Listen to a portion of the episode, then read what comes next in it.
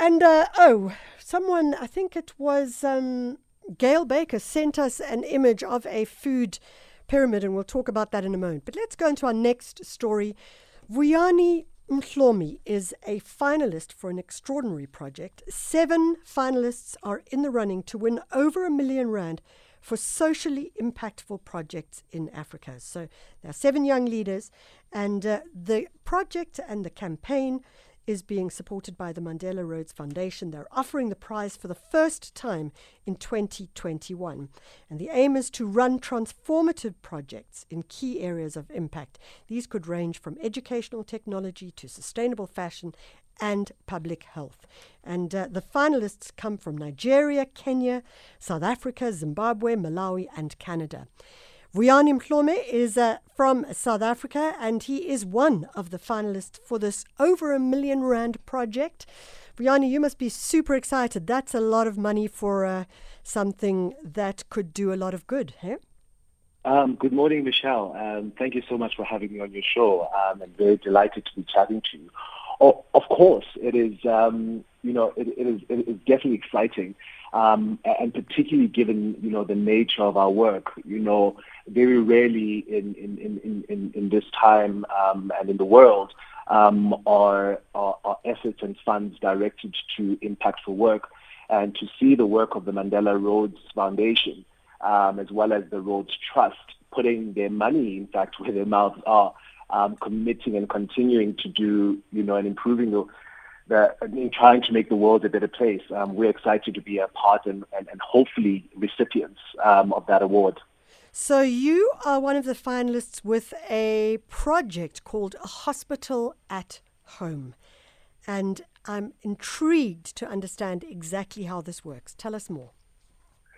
So I am the co-founder of a company called Quro Medical, and we started this company about three years ago. And we are digital, we are digitally uh, a digital health company. We're based in South Africa. And, um, and we launched, and we're proud to say this, you know, we are pioneers in the space, and we launched um, South Africa's first hospital at home um, solution. And, and really our focus is providing hospital level care for patients without them needing to leave home. And what we're trying to do here is to build the largest virtual hospital on the continent. And you know, we asked ourselves, you know, you know, who would who wouldn't want to be treated, you know, at home and and recover from the comfort of their own home while still having the peace of mind that um, they are being looked after. And really, how our you know offering uh, you know works is pretty simple. When patients are referred by the doctors to our hospital at home solution, we give them monitoring devices that enable us to collect health data um, minute by minute. We also have a 24-7 um, monitoring site, which is operated by qualified healthcare professionals that receive this data in real time and, and constantly. The patient's doctor is also able to access this through our um, monitoring platform and, and in so doing is able to easily manage um, the treatment plan of their patients. But because we monitor patients every minute, the slightest change in their health data, whether this is heart rate or their temperature or their blood pressure, we're able to pick this up very, very quickly. And thus we're able to prevent or at least get an early advance warning about any possible deterioration um, in time to get them to, you know, the, the, the, to introduce the necessary clinical intervention. And for this, we really leverage our extensive um, emergency medical service um, network. So beyond just the monitoring, what we do is bring all the essential elements um, of in-hospital care um, to the patient's home. And, um, and so whether it's home oxygen or putting up drips or physiotherapy. Sure. And, so, and many more. So, Vuyane, one of my questions around this would be is if we talk about a hospital at home, we need to ensure that uh, people have a home that is appropriate to put all those different needs into the home. So I might be someone who has no running water. Uh, I may have outdoor toilets. I may have all sorts of other issues that I have that I'm challenged with as well. How does the hospital at home resolve that, or does it say, well, that person then gets access to the hospital? Good question, Michelle. Um, so we believe that patients should receive the right care at the right place for the right duration at the right time. Um, you know, we have what we call social determinants of health, which we believe to be necessary for people to be able to attain um, the ideal state of healthcare. And so, um, you know, access to, you know, the, the kind of facilities that you described, be it electricity or water, etc., um, are necessary for us to, to, to enable um, the provision of, of, of, solutions like this. So at the moment, um, unless patients have got, you know, running water and electricity, um, we are not able to provide this service. Um, but we hope that as we, you know, as the infrastructure in South Africa improves for patients, we are then able to do so. That being said, all we do need is basic provision of electricity, um, access to running water. Um, the state of the um, the state of the house is not necessarily particularly important. It's really just um, about access to these basic amenities, and as a result, we are able to provide our services from patients, for example, who reside in Houghton, but also patients who reside in Soweto. We've treated patients in rural parts of the Eastern Cape, and so I want to highlight that our service is definitely not the for the, the preserve of those um, who are the elite or who have access to, you know, who live in sort of suburbia of South Africa. But we also are able to go into, um, you know, the townships and other peri-urban communities. But that being said, there are certain minimal, you know, sort of infrastructure that we do need to make sure that the patient is, um, you know, able to access during the time in which they are most vulnerable. So, Vuyane, when someone comes up with uh, an entrepreneurial idea, uh, uh, something that has social impact, you almost do it in a cycle, as in design thinking. So, you think up the idea and then you test it. And the testing is, of course, called beta testing.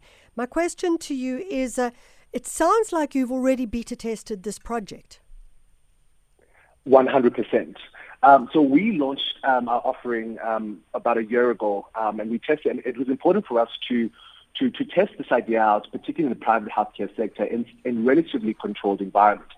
And we have made much success in that not only have we managed to gain traction, um, you know, from medical aids in the private sector, mm. you know, we've managed to get um, and partner with the likes of MedScheme, um, who have been able to bring in their clients, and as a result, we're able to provide our services to GEN, so Government Employee Medical, Polmed, Bonitas, um, you know, Med Group, Parliament Med. Um, we've also recently um, brought on additional um, medical aid, and very excited to see a recent announcement um, by, uh, uh, you know, one of the, the, the, the, managed care organizations about, you know, and socialize about the hospital at home and socializing this idea uh, more broadly. You know, we've been able to treat patients, as I mentioned, you know, in six of the nine provinces. And, and we've been able to demonstrate, you know, really fantastic success um, you know, up until this point. To, to cite for you, for example, some of the outcomes of, of, of what we've been able, you know, to achieve thus far is that we have successfully averted 682 hospital days.